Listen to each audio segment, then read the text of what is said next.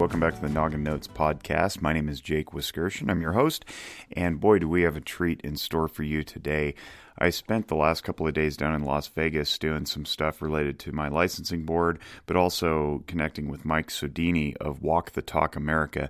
If you have not heard yet about Walk the Talk America's efforts to bring the gun ownership community and the mental health communities together, on the same page to combat mental illness and uh, destigmatize both sides of, of the the debate, you really need to. WalkTheTalkAmerica.org is where you would go, and you can find out more.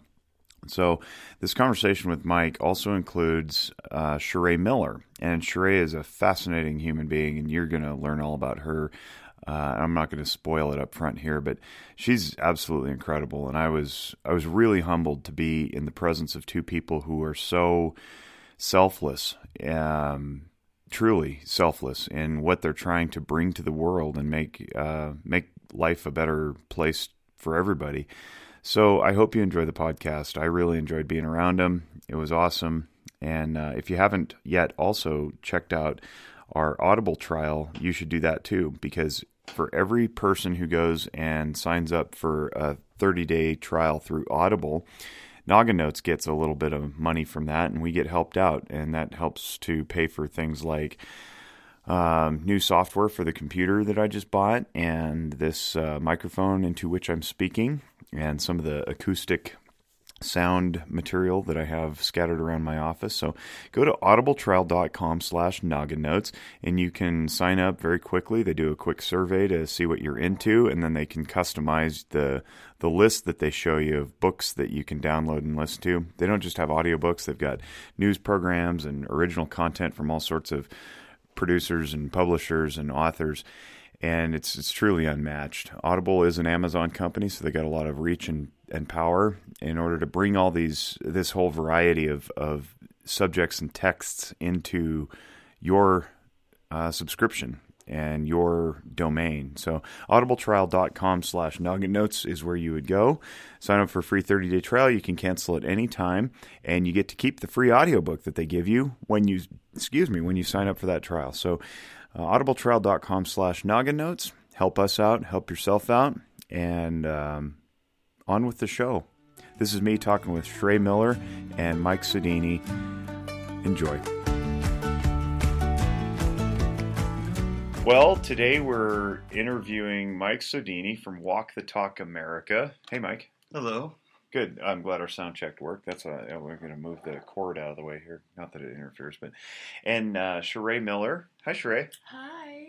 And Sheree's a friend of Mike's. You guys recently met, and um, you've got some cool stuff going that our audience is going to be really fascinated to hear about. I think because part of what this podcast does is inspire others by uh, the missions that people are doing in their own Mike's founded Walk the Talk America, which is trying to bridge the gap between gun ownership and mental health care.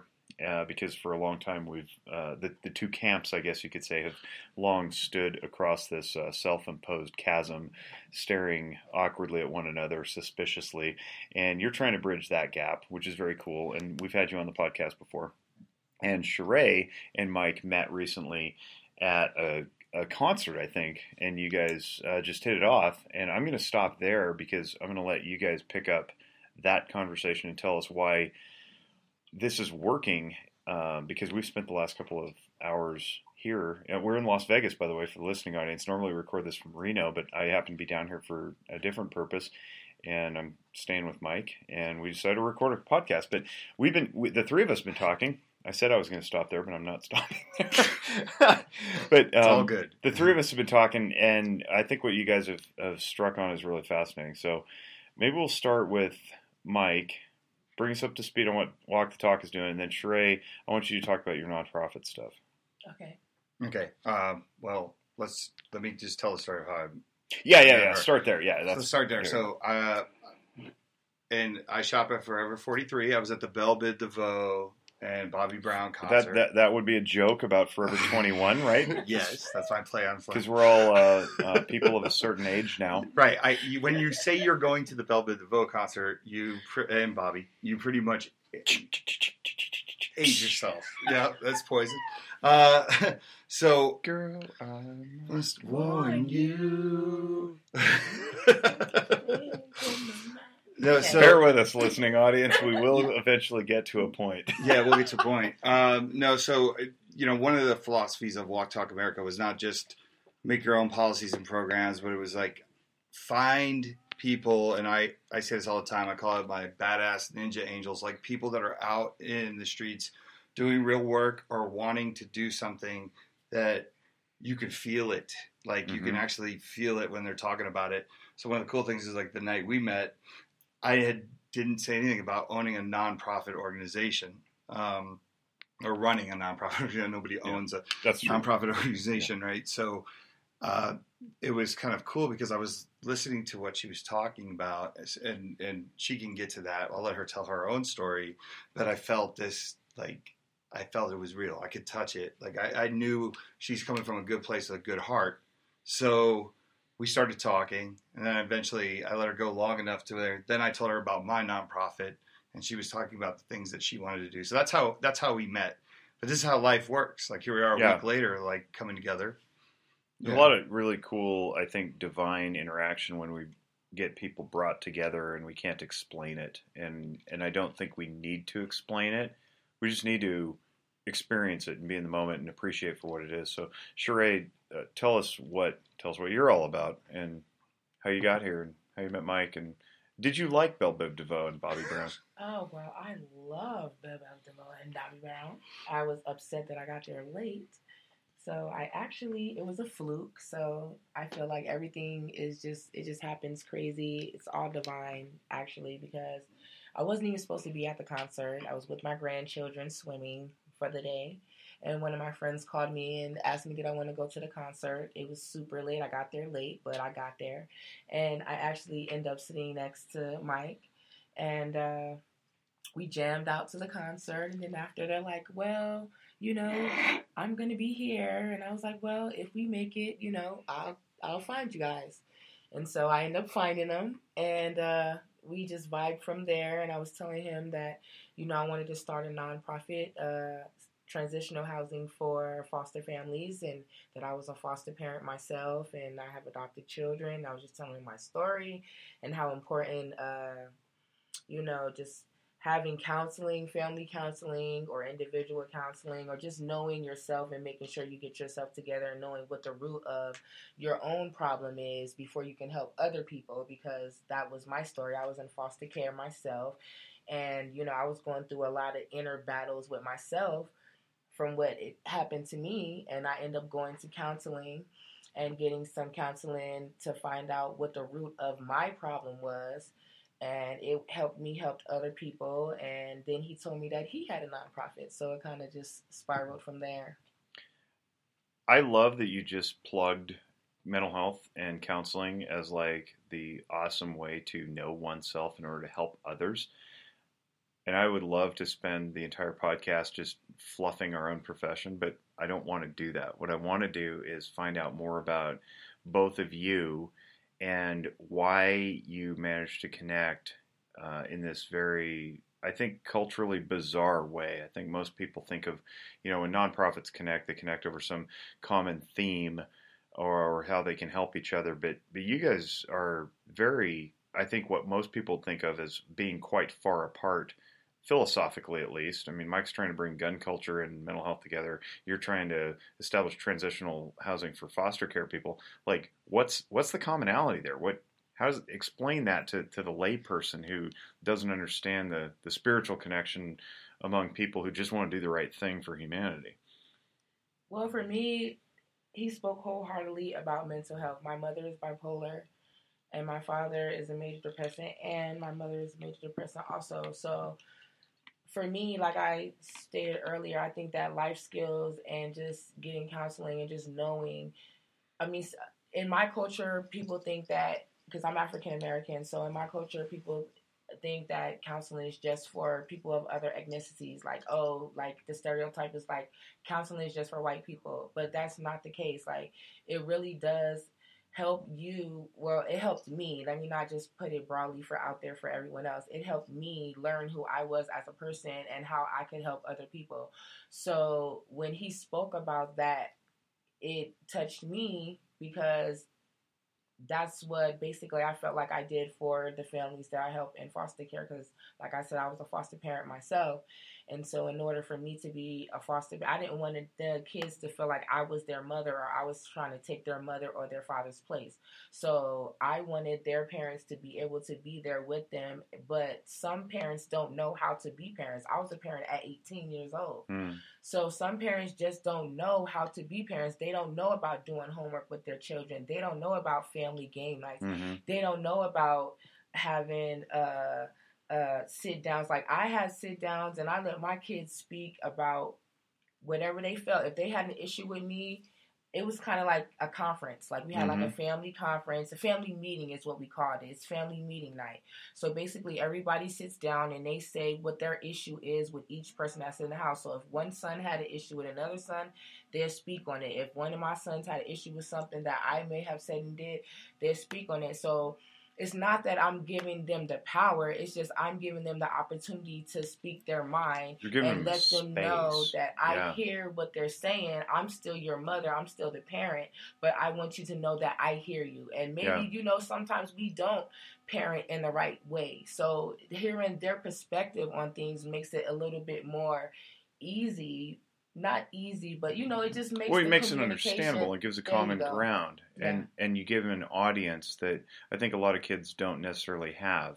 And and and for the listening audience, if you're if you're trying to understand how to give a kid the the ability to speak up without giving them the power, what you do is what we call validation. So you, you give them an audience, but you don't necessarily give them decision making power Right. you, you validate them and you get them heard and, and that sort of thing. And I want to talk more about this uh, transitional uh, foster living situation. I'm not sure yet what to call it I, I, because it's it's so many things and it's so innovative.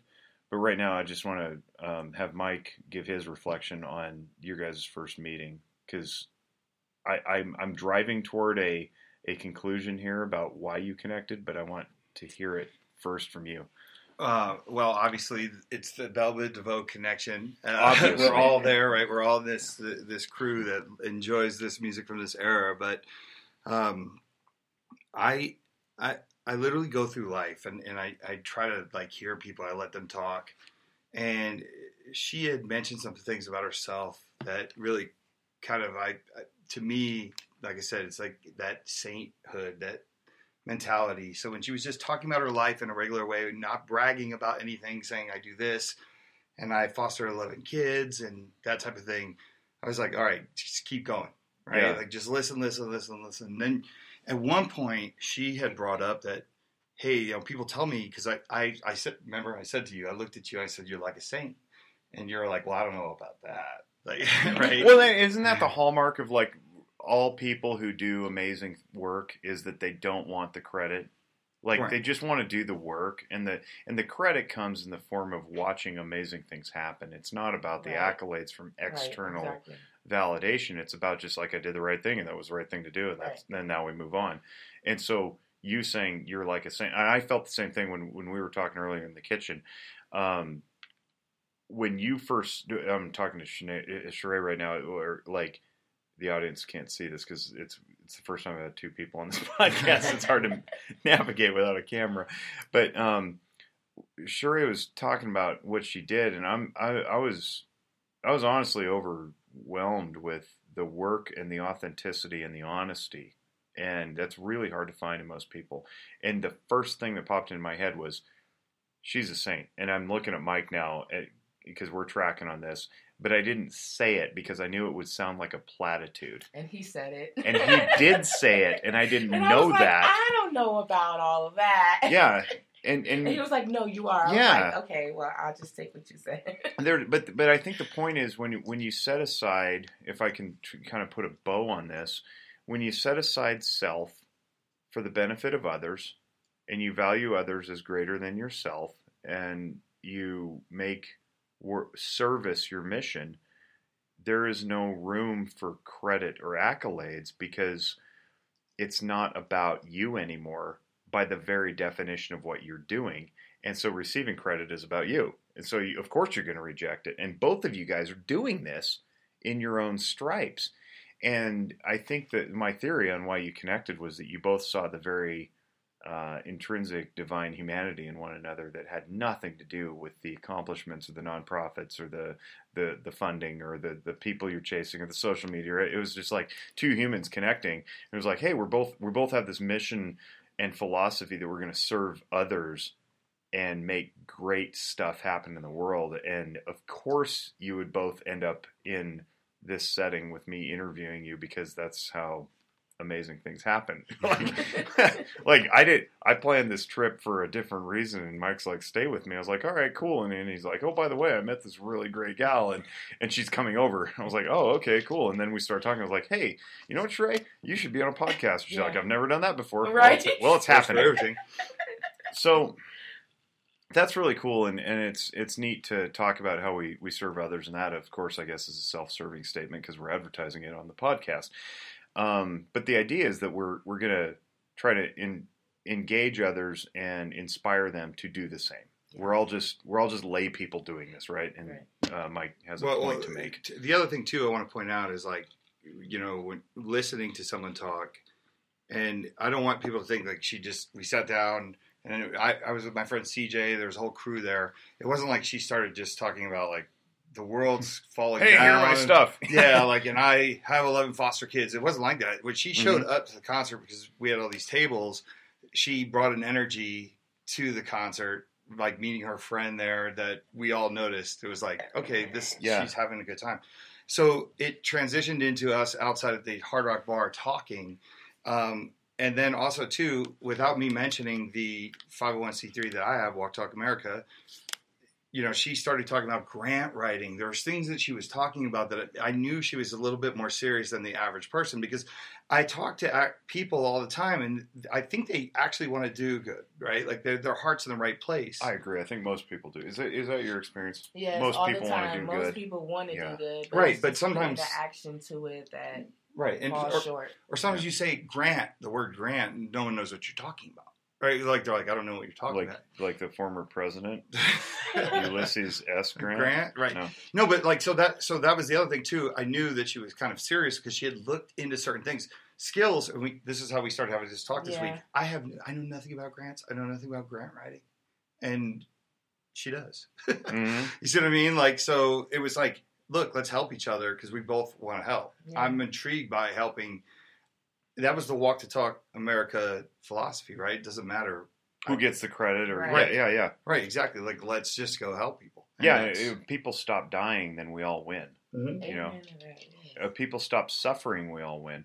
If uh, kids stop getting raised in abusive and neglectful environments, mm-hmm. then we all mm-hmm. win because our kids are sharing those playgrounds. And if those kids who are struggling with those issues stop taking out their aggression on everybody else, then we all win. So, yeah, of course, health and healing is at the center of it. And, in order to do that, you got to get out of your own way. I want to I want to shift back.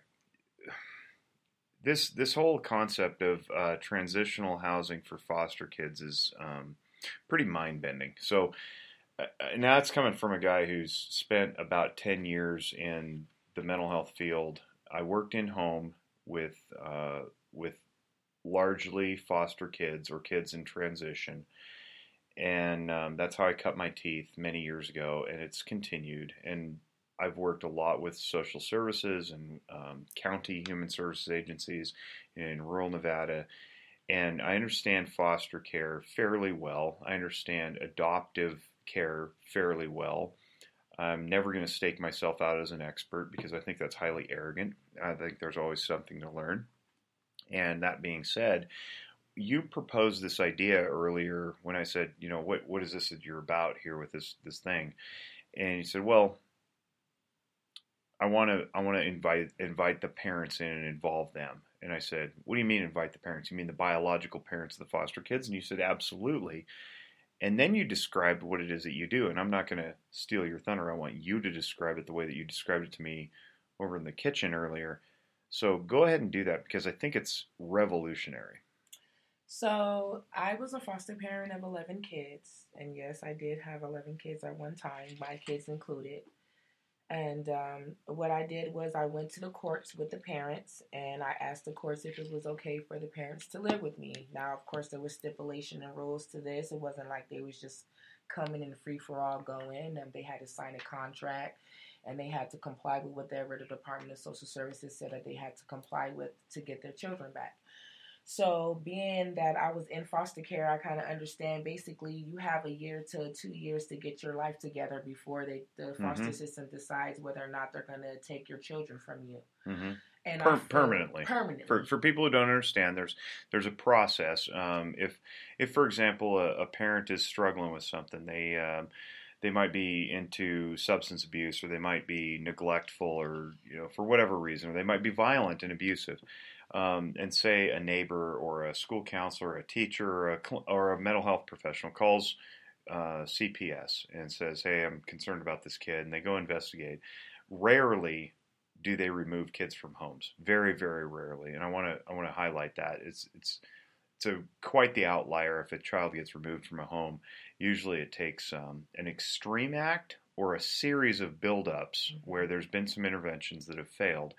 So, social services is not in, in, interested in removing kids from homes for a variety of reasons, but chiefly because they don't have any place to put them, uh, and also because it separates them from their, their family of origin, which we know through research is detrimental. So, it's it's a last case scenario. Mm-hmm. But when they do, there's a there's a reunification plan in place, mm-hmm. and that reunification plan includes things like um, attending all your appointments, getting right with yourself, and getting clean and sober if that's the thing. So, um, what you did is you were not only in foster care yourself, mm-hmm. but you became a foster parent, and you you hosted these these kids who were in this transitional period, one to two years typically. Mm-hmm. Sometimes it's shorter, yeah. six to eight, nine months maybe. Um, but then there's a determination made if the parents of the child are not complying, an axe falls and they say you're no longer allowed rights to your children and then they're up for adoption mm-hmm. or maybe they age out, out, of foster care or they're in the group home depending right. on their age and their mental health so that's where mental health comes in a lot mm-hmm. but um, so basically what i did was i wanted to keep the kids together the families together so that's why i had so many kids because i had like one family that had like four kids and the other family that had like three kids and so and this isn't just Sometimes. a good idea. This is research based, by the way. Families staying together is critically important to people's development. Yes, it really is. I, I strongly agree in that. And so, and, and, typically, you know, it's not by choice of the Department of Social Services to split up families, but sometimes they just don't have a facility that they can keep mm-hmm. the families together. So it just so happened that I was I was able to do that. So I I kept the um, I made an agreement with the Department of Social Services. I had the parents sign a contract. I made sure that they went to everything from life skill classes to uh, counseling to uh, education and uh, job searches, and then. I also did drug testing for one of the parents because she was on heroin at the time. So I did regular drug testing for her. And um, ultimately, they have their children. So they're living great now. They're clean and sober, and their kids and them are flourishing uh, as we speak. So it was a success. It was a success. I, I, have a question though, because I feel like listening to this, maybe this would be a question for people. It's like, how do you go through your own vetting process of who's for real and who's BS. Just playing the game. Well, you know, my, you know, we talked earlier about my background with my ex, who, mm-hmm. you know, when she's on and she's a great co-parent, I, I'm her biggest cheerleader because that's what is best for my two daughters. There were times when I had to make a decision and say, like, okay, like I'm either gonna have to go to court to fight to keep her, them away from her, which I didn't want to out of spite, right? Like that's removing the ego part of mm-hmm. it, right? It's more or less like you know, understanding. It's not the healthiest environment. Right. Right. So, like, you listen to somebody and, you know, you're a compassionate person, you're listening to them, and they're telling you, no, I want this. But there has to be some guardedness of, uh, Well, for my my situation was a little bit different. Um, one family ended up being friends of my sons from school, so they kind of came and stayed the weekend with me, and then I met their mother, and then they went back home, and the Department of Social Services got called, and I was asked to take them. The second situation was uh, my best friend, her sister. They took her kids. No one in the family could get them, so they asked me. But for me, my strategy is that's the whole purpose of getting. See, the Department of Social Services delegates every family a social worker. So just like he said, no one wants to take your kids from you. Like that's the last option.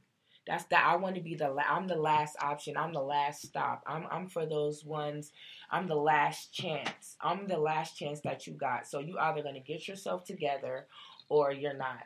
So that's when we collaborate with the Department of Social Services because they know better than we do who is the best candidates to go into a program that I'm trying to introduce because they would know if they really, really want their kids and they really, really want to get clean and they really, really don't want to be abusive or they really, really want to break the chain. My main thing is breaking the chain. I like to I that's my motto. My motto is break the chain. I was a victim of well, not, I'm not even going to say victim. I'm not a victim, but nice catch. my circumstances. Right. It does a Nice really catch, good by job the way. by there. Yeah. Go ahead. Well, thank you. But my Hockey fan. circumstance was my parents were sub- under substances, so I chose to not want to go down the same road that my parents went to. I hmm. chose to want to be different. So I feel like when I introduce my program to people, I want to know: Do you want to break the chain? I think it's important to point out right now why Mike and I geeked out over the, the, the catch on not be a victim. I think there's a difference between being victimized, which we can all be. Um, certainly, you know, there's scams and there's people who treat us horribly, we trust, and they break that trust. And then there's uh, being a victim in perpetuity and having a victimhood mentality, where it almost becomes your identity, where you look for reasons to continue in that pattern and Sheree just I think she caught herself saying, you know, I, I'm not a victim. Uh, you may have been victimized at some point. Right. That's fine, and that's in the past, and it deserves to stay there. Uh, and now you have overcome, you have recovered, you have uh, self-advocated. You can pick whatever narrative you want to script for that. But the idea is that you can create your own future out of that. Um, we all get victimized. I mean, bait and switches happen at uh, you know stores all the time. Uh, hey, you had this thing on sale. It's not there. Will you take the other one? Okay, sure. Well, I guess just got victimized. Right. Uh, but but it doesn't have to become your identity. Yes, And I think that's a cool thing that you're teaching. Yeah, that's one thing that that I try to teach not only my biological kids but my foster kids and adopted kids that you, you go you go for anything that you want. That you can be anything that you want to be. That it doesn't. People say anything that they want to say. They they threw they can throw stones all they want to, but it's up to you to decide who you want to be in life.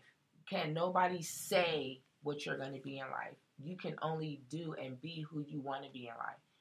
So I, I don't believe in victims because I've I've come from the bottom of the bottom. I've slept in tents. I've slept under bridges. I've I've lived in hotels. I've I've washed windows and carried bags.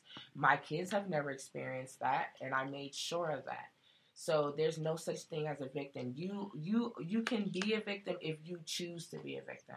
I want you to tell your story um, about how you like briefly describe childhood. You, you've kind of alluded to it, but then your adulthood with your series of careers and where you are now, and how you want to do the the nonprofit thing to help others be encouraged to become this transitional foster. Excuse me, burping into the microphone's good radio.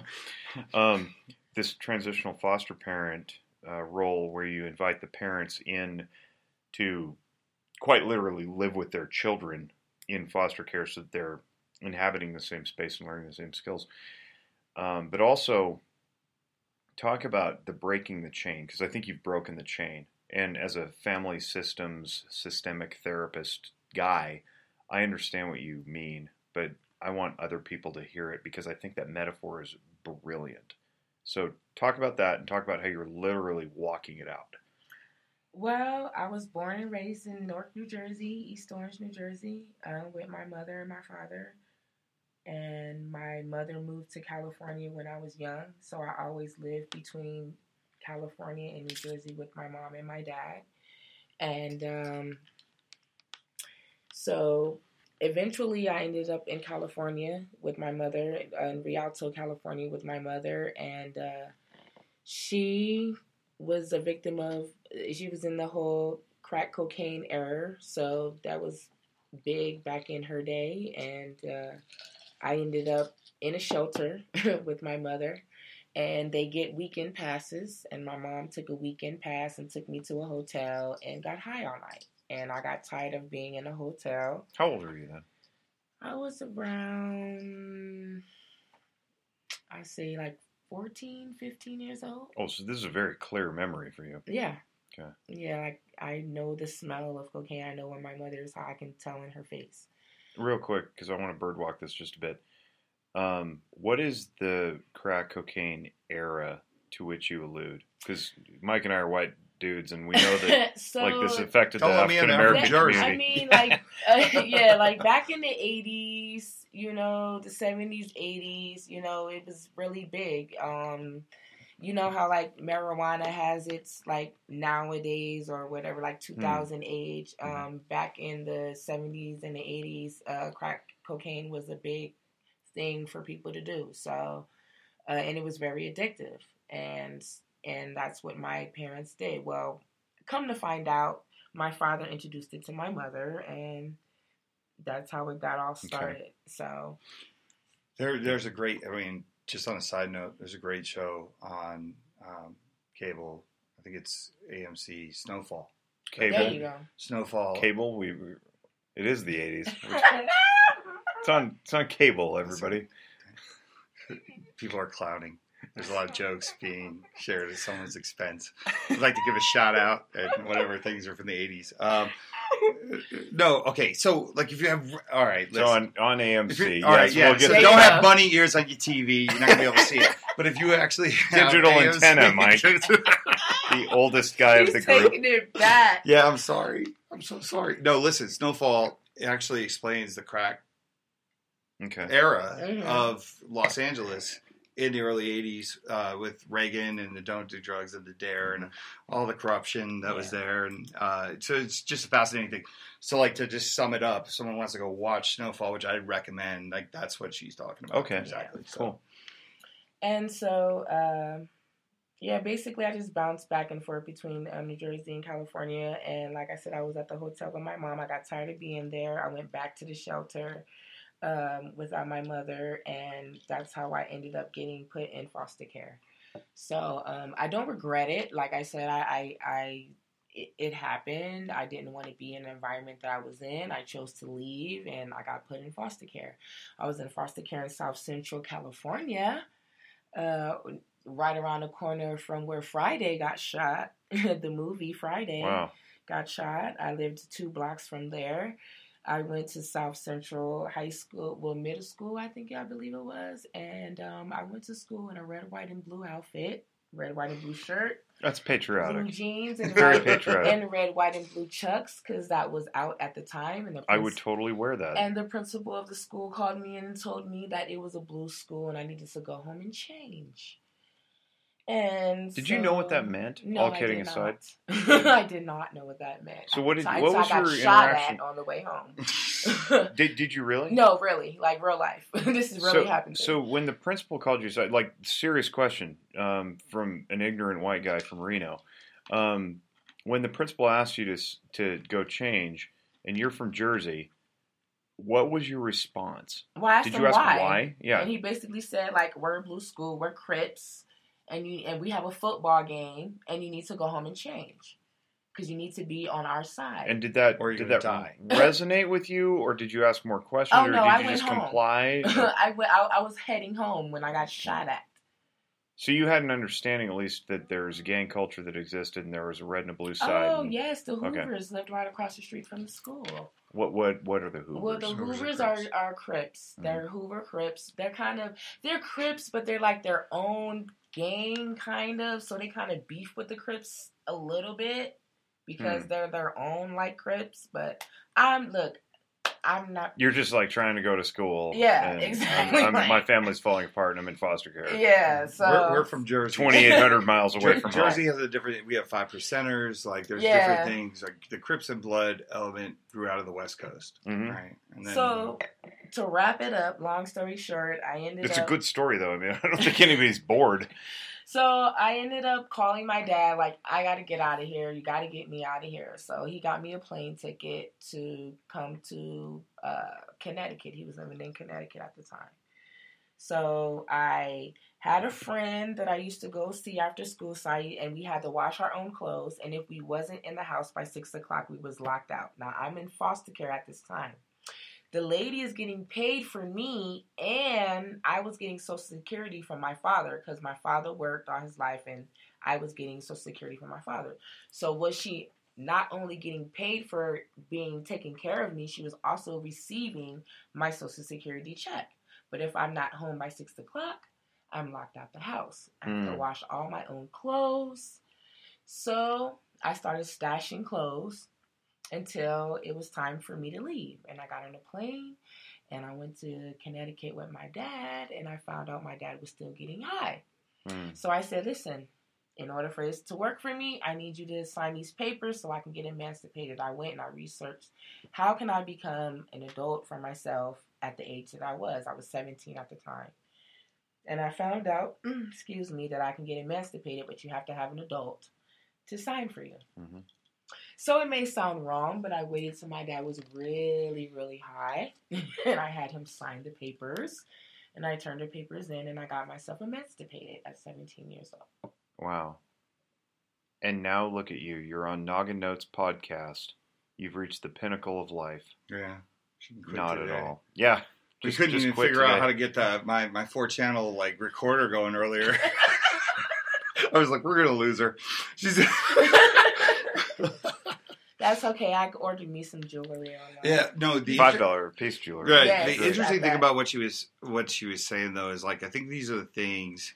So people here are foster care, right? And people Mhm. don't necessarily understand what that means. I uh, co- totally agree. I don't the think they understand that. details down to so like they know it's bad. It's a bad thing. Like nobody wants foster care, right? Like that's the stigma that's been put up. And obviously, everyone wants a perfect life, right?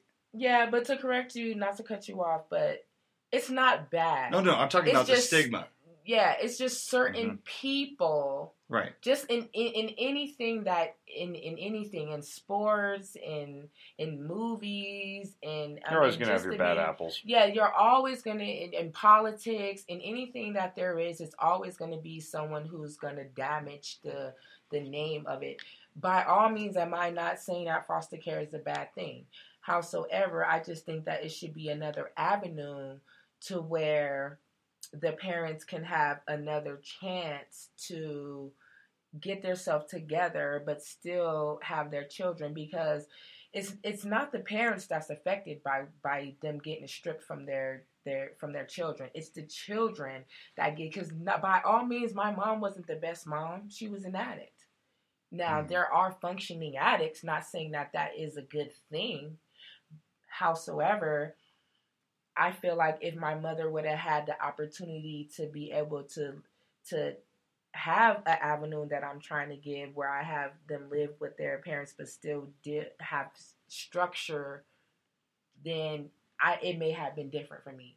By all means, do I not do I regret my life because I am a testimony or I am I can help other people who's in my situation. I, I wholeheartedly believe that everything happens to people for a reason. Mhm. It may not be the best of things that happen to them, howsoever it's always something I can help someone else. If anything, from a car crash to a illness to, I mean, just breaking a finger, it's something that you can tell somebody else, like, "Hey, I went through this, and you can get through it too." Or you think about uh, trauma and crisis, right? Trauma mitigation, understanding that like hmm um, people i think people don't realize like how much like everything is connected through trauma and crisis right so like every time a school shooting happens you think of the victims you think of the kids at the school right Mhm. and and that's normal that, Right. as you should but you never think about like the victim's cousin who Right. was best friends with the victim right But honestly, no one thinks about the shooter. I mean, okay, Well, yeah, yes, there's a good the point shooter is, i- yeah, he's wrong because he went in there and shot up the whole school. But what happened to lead him up to shooting the whole school? Everyone's always against the person who did the shooting, but they don't know what that person went through that made them lead up to doing what they did. Well, you, there's an aspect of too. No one really appreciate. No, I, I, appreciate's not the word, but nobody thinks of the shooter's family. Like, what if you did hit the marks, right? And what if you really were taken off guard by your son or your daughter going in somewhere and Mhm. doing something evil? That's still trauma. Yeah. You see what I'm saying? Like, Mhm. but I get what you're saying about. yeah, what about that person? I mean, I well, mean, I don't know, Jake. no we have an expert. Yeah, I mean, about because. I mean, I mean, I'm not saying that they're right for doing what they're doing. I mean, that's not the avenue that you're supposed to take. You're not supposed to say, "Oh, I'm gonna go shoot up a whole school." Howsoever, what did did did their parents see that coming? Did they did they think about the emotional whatever that that person was going through? Like, like they're they're quote unquote victims themselves because you don't know what they went through that led them up to doing I mean I have thoughts all the time not saying I'm just gonna go out and shoot all my coworkers because I think they're ignorant and they're old and they don't want to learn new stuff. For You real. saying you need a new job? but right. but Get off your honestly kill spot. but honestly, I mean, let's let's be real. No one ever thinks about. I mean, even serial killers. What turned them into serial killers? What made them think about they wanted to do that? No one, no one had thought about them. Like, You don't. You don't. uh, So I'm going to cite a friend of mine who's a mentor and a colleague, Christian Conti, who um, he wrote a paper uh, for psychology uh, uh, it's uh, psychotherapy.net and it's um, the Tao of anger management and if anybody wants to look that up and, and Tao is uh, spelled T-A-O so it's the Tao of anger management on psychotherapy.net and there's a subsection in there uh, I think it's entitled, or maybe there it, it- there's a sentence in there that says, "Nobody wakes up angry. Nobody wakes up and decides to be violent.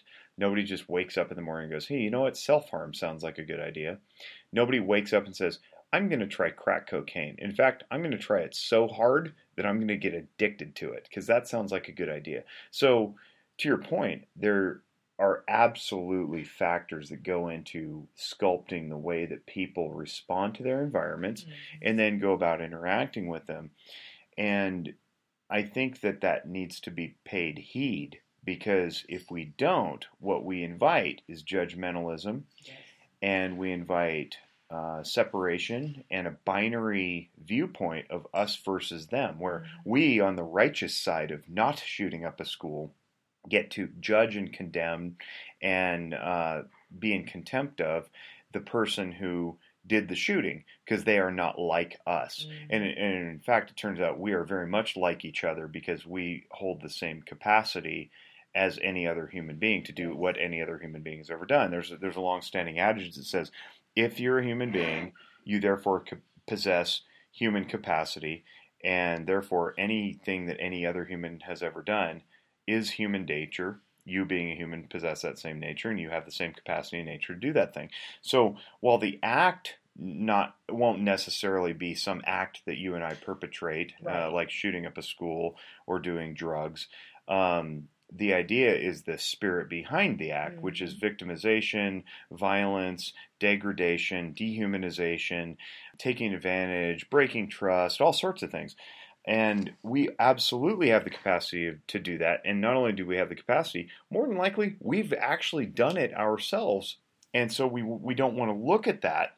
So we, if we take this back to the foster care system, why, why did Mike suggest that foster care is, uh, is something to be avoided? Well, it's because if you're in foster care, chances are really strong that your family is in a really bad spot and not necessarily doing what's mostly beneficial. And we don't like to separate families. We don't like to separate people from one another, and we don't like to put them in foster care. So it's not the foster care in and of itself that's the problem. It's the process of separation that's that's the issue. And I think the stigma that goes along with foster care, just like the stigma that goes along with um, anything else that we stigmatize is a judgmental nature that says once you're there, you're always there. We've branded you, we've labeled you, you're now um, a foregone conclusion. And so it, it, eliminates hope from the parents that they can ever get their kids back. Uh, they throw their hands there and say, well, you know, the state intervened, and now it adds one more excuse to the pile as to why they don't have to try. And what I think is really innovative about your program is that you've got this uh, I guess just say no attitude where you're like, no, no, no, we're not going to go that direction. We're just going to say no, we're not going to break these people up permanently. We're going to reunify, and we're not going to reunify because the court said to or because research says to. We're going to reunify because it's the freaking right thing to do. Right. We're going to keep families intact, and by God, if we have to do it under my roof, that part, we're going to bring these parents in, and we're going to reunify them ongoing every day of the week and I'm going to be the one to teach them everything their kids are supposed to be learning anyway. We don't treat these people in a vacuum. We don't treat the kids in a vacuum. We don't treat the parents in a vacuum. We, we bring them together. And as a family systems therapist, I mean, like, I'm over the moon about this kind of idea because it, it invites so many more opportunities for success and healing. And, and, and when people heal, we all benefit, you know? Yeah. Can I can I just interject? Something? No. Michael yes, Sadini did not say foster care is a bad thing. What I no, said you is didn't. the stigma. So I just don't want people running around. Well, you you stepped out to, to go tend to the facilities, and Right. you missed the part where Okay. I I uh, papered that over. Yeah. no, shit. but but I want I actually want to say something though because this this brings up an interesting question. Um, and I, I'm only going to go from an experience that I had. Uh, and uh, Jake, you know a little bit about my background, uh, Mhm. a little bit about me having custody of both my daughters, Mhm. right? Um, and getting that probably at a time when I really wasn't ready, but I got it.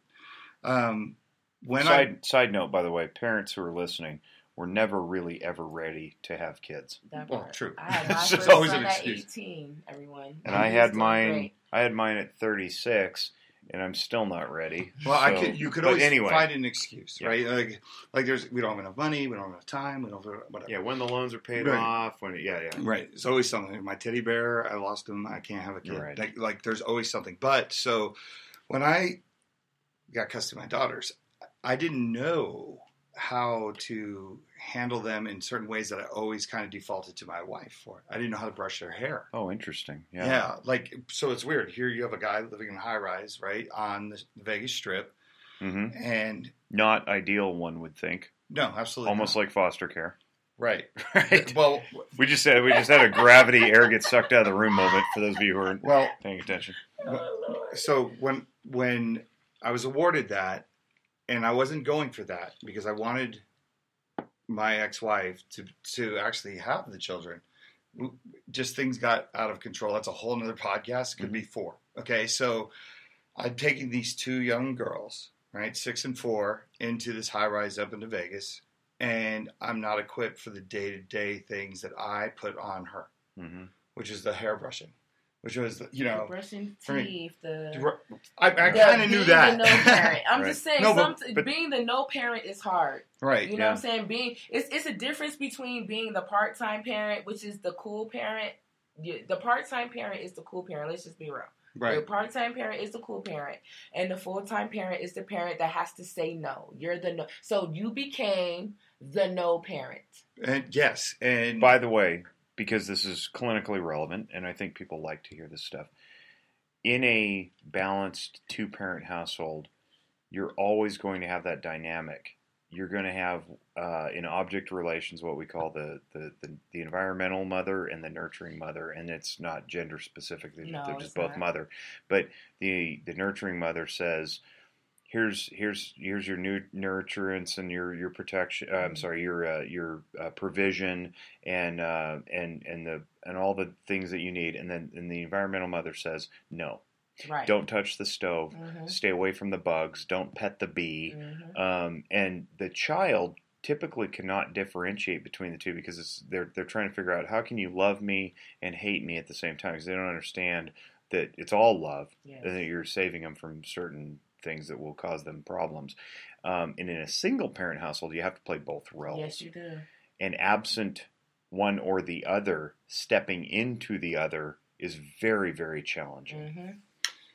Yeah, I agree. There, there are certain things about that that statement that you just said that I will honestly say I failed as a father back then. But I Hmm. told you, like we were talking earlier. Remember Yeah. when you told me the ages of your kids, and I said, It's a That terrible age. Yeah, sucks. everybody hates it. Yeah.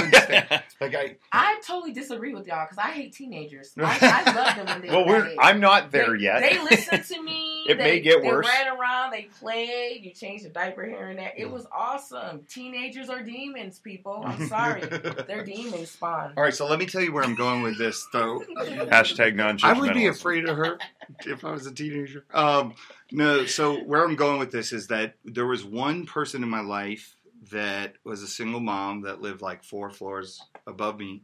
That you know the, the term "it takes a village," right? Mhm. Um, it, it was great because she would come down with her kid. The kids would play together, and she was on it. Like there were certain things that I learned from her just through watching the way she behaved with her child. And then when she saw me trying to brush hair, she was like, "What? What the hell are you doing? Don't go against the yeah, like, grain. you can't. You got to start here and go. Uh, you know, Why like, are you twirling the brush? Right, little things. no like, one does that. but it, so and and some of the philosophies that came out of her mouth and everything, the way she was, um, I loved it. Over the years, living there and knowing her, she got to a point in her life where she fell on some hard times, and I remember that she let her daughter go live with the daughter's grandparents.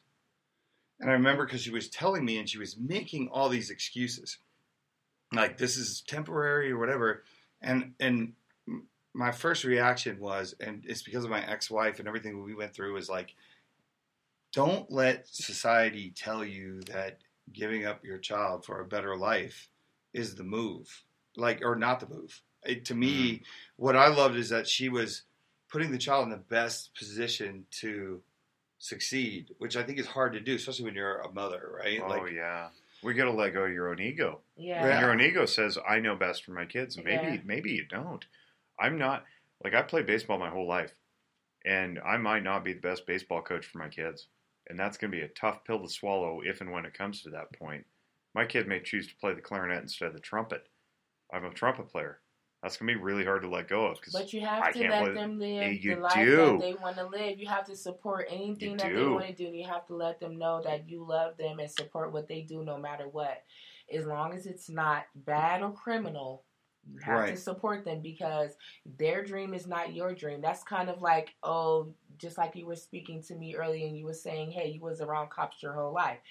Now they they could have been the kind of parents that'd be like, I want you to be a cop. You're gonna Right. do everything that I want you to do, and you're gonna be a cop. turns out my whole family tried to get me to not be a cop. See, so you know they let you do what Yeah. what was in your heart, and that's what I I strive for for any of my kids, mine or not mine biologically. Like just do what you feel that you want to do that makes you happy in your life. I should wholeheartedly support you as long as it's not negative. But okay, so circle back. The reason why I told that story is what happens when someone wants to be a parent and they can't let go of that ego. So, like, what you're doing, Oh, about the screening process. Yeah, the right? Like, see, lets that, into the that's house. the thing. Like, sometimes you want to say to a parent, you know what? Maybe it's better you go to Maine and let. I mean, like, you have to give everyone. I mean, I believe wholeheartedly in giving people second chances. I mean, because some that, like I said earlier, that's where the counseling comes in. Because sometimes you can't see what someone else's see. Sometimes it takes that outside look to be like, "Hey, did you think about it this way?" Mhm. instead of going down road A, maybe you can go down road B. But you got road B, but did you know you had road C too? So sometimes you think that you only have one road that you can go down, but it takes another person to step in and say, hey, there's another way that you can do this. So I wholeheartedly believe in giving people a second chance. And that's where I also say the social workers play a big role in that because they know like like um there's different avenues. Sometimes you just don't realize that there's another road that you can take and you you get stuck, you get you get you get I have anxiety. I suffer from anxiety to be honest. And I know it. So some people don't know it. some people don't know how to be parents. Some people don't know if they're suffering from mental illnesses. Some people don't know that some things are hereditary and you know there's other people that will listen to you and help you go down the right path that you need to go through. I didn't know. You know, I it took someone else to let me know that hey, you need to talk to somebody. I just want to appreciate your vulnerability right now. Thank you for sharing that because I think a lot of people share that similar mindset. I know I did, and um, I may have recognized years, years and years ago that I was in a depressive funk, and I wasn't going to go seek help, and I could reach for a variety of reasons too. Uh, lack of insurance, don't want to pay, I can tough it out, uh, white knuckle it myself. I'm a dude. Dudes don't suffer that. So part of the message is, I mean, I'd like to make mental wellness cool. I don't want to destigmatize anything because the the very idea of de anything or not something puts your brain in the thing you're not trying to think about. So when we say destigmatize mental health, our brains don't go to the D, they don't even process that. They process the stigmatization of it. So I, I just want to flip the script altogether and say make mental health treatment cool. Mm-hmm. So mm-hmm. we're we're taking selfies in the lobby of Zephyr Wellness and saying, "Get my anxiety treatment on. You should too." Click uh, and post to Instagram, just like we're uh, posting our CrossFit videos and whatnot. So I think I think making mental wellness cool is a big part of this. But the first step is recognizing that you have it, exactly, and that it's temporary mm-hmm. and can be overcome just like any other illness. Yeah. Because if it weren't, and if it were permanent, my profession would cease to exist. Yeah. And I'm not interested in that. I'm interested in people being able to change, tapping into their infinite capacity to do all things great and terrible, and hopefully we guide them toward the great not the terrible. Uh, and to Sheree's point, when we start to introduce people to the idea that they're infinite in their capacity, we don't have to pigeonhole them anymore into thinking that whatever they're dealing with is permanent. Mm-hmm. So we do get to give them a second chance, or a third, or a fourth, or an 18th, and it doesn't really matter as long as there's some coaching and structure and consultation that goes along with it. Because what we're essentially doing is saying, I don't believe that your outward behavioral presentation represents the entirety of you. You are deeper than that, and I believe that you can tap into more to be a better parent, to be a better athlete, to be a better boss, to be a better husband, a, a child rearer, a lover, a you know, giver to society. There's always something greater and deeper. And if you think back to earlier in the conversation when I said any human being who's ever done anything uh, therefore represents human nature, and all of us being humans have the same human nature. We are capable of doing anything anybody else has ever done. Mm-hmm. So why not reach for the great? Like don't don't limit yourself by saying, well, you know, I came from this upbringing and therefore I'm subject to this for the rest of my life. That can't be further from the truth. And and how self-limiting is that? Like it takes away your own personal agency. It's very self-defeating. It's de- frankly it's depressing. Like I want to encourage people to go out and do great things and and swing for the fences. I tell my kids all the time, if you're going to do something, do it 110%. Don't be mediocre. Don't give them the bare minimum because that's a representation of you. So if you want someone to think you're mediocre, then you're going to do a mediocre job. Mm-hmm. If you want someone to think that you're 100%, you're going to do 100. I mean, I believe if you're on time, you're late. If you're early, then you're on time. Right. So that's what I teach my kids. Well, it's about priorities too, right? Yeah. So we we Christian Conti, who I've mentioned before, he's got this phrase. He says, "People see your in, your actions, not your intentions." Mm-hmm. And I think it just stands on its own. I don't think it needs any explanation. So let's wrap this up because we're pushing an hour, and no, I think people's attention. Oh no, no doubt. Um, but I think people's attention span may be limited somewhat. Um, I know they don't necessarily like listen to my voice for a long period of time, but tell me how you guys want to promote the common good by setting aside yourselves. Mike, you just um, left your profession for all intent and purpose to commit yourself to this Walk the Talk America. Mm-hmm. And I want you to plug that more because it needs to be plugged more. And Sheree, you do have a like full time day job. You have like two of them actually, and, and you work in accounting and, and finance. And we never actually got to your your adult uh, uh, process to to get you where you are, but um, that's a cool story. But how are you? You're setting aside yourself to do the greater good, and you're not really asking for millions of dollars to make it happen so that you can buy jets to fly around the world or build big swimming pools in your backyard. You're doing it because it's the right thing to do because it's the right thing to do. Right. I don't know who wants to go first. I Want me to go first? Well, for me, I I mean, just like you said, I just I just want to be make a difference. Um, being that I was in foster care myself and I had foster children, I just understand the system and I feel like it'd be better for the parents to be together with their children and work on whatever they need to work on to be self-sufficient for themselves and their children than to just rip the children not saying that the Department of Social Services just rips children. It's just a statement, you know. Mm-hmm. And from the home and place them in someone else's home, it'd be better for them to be with their parents. And what Mike does is wholeheartedly connected to what I do because if your mental is not together, if you if you can't mentally know who you are and what you want to do or who you are as a person, then you can never help your children or anyone else.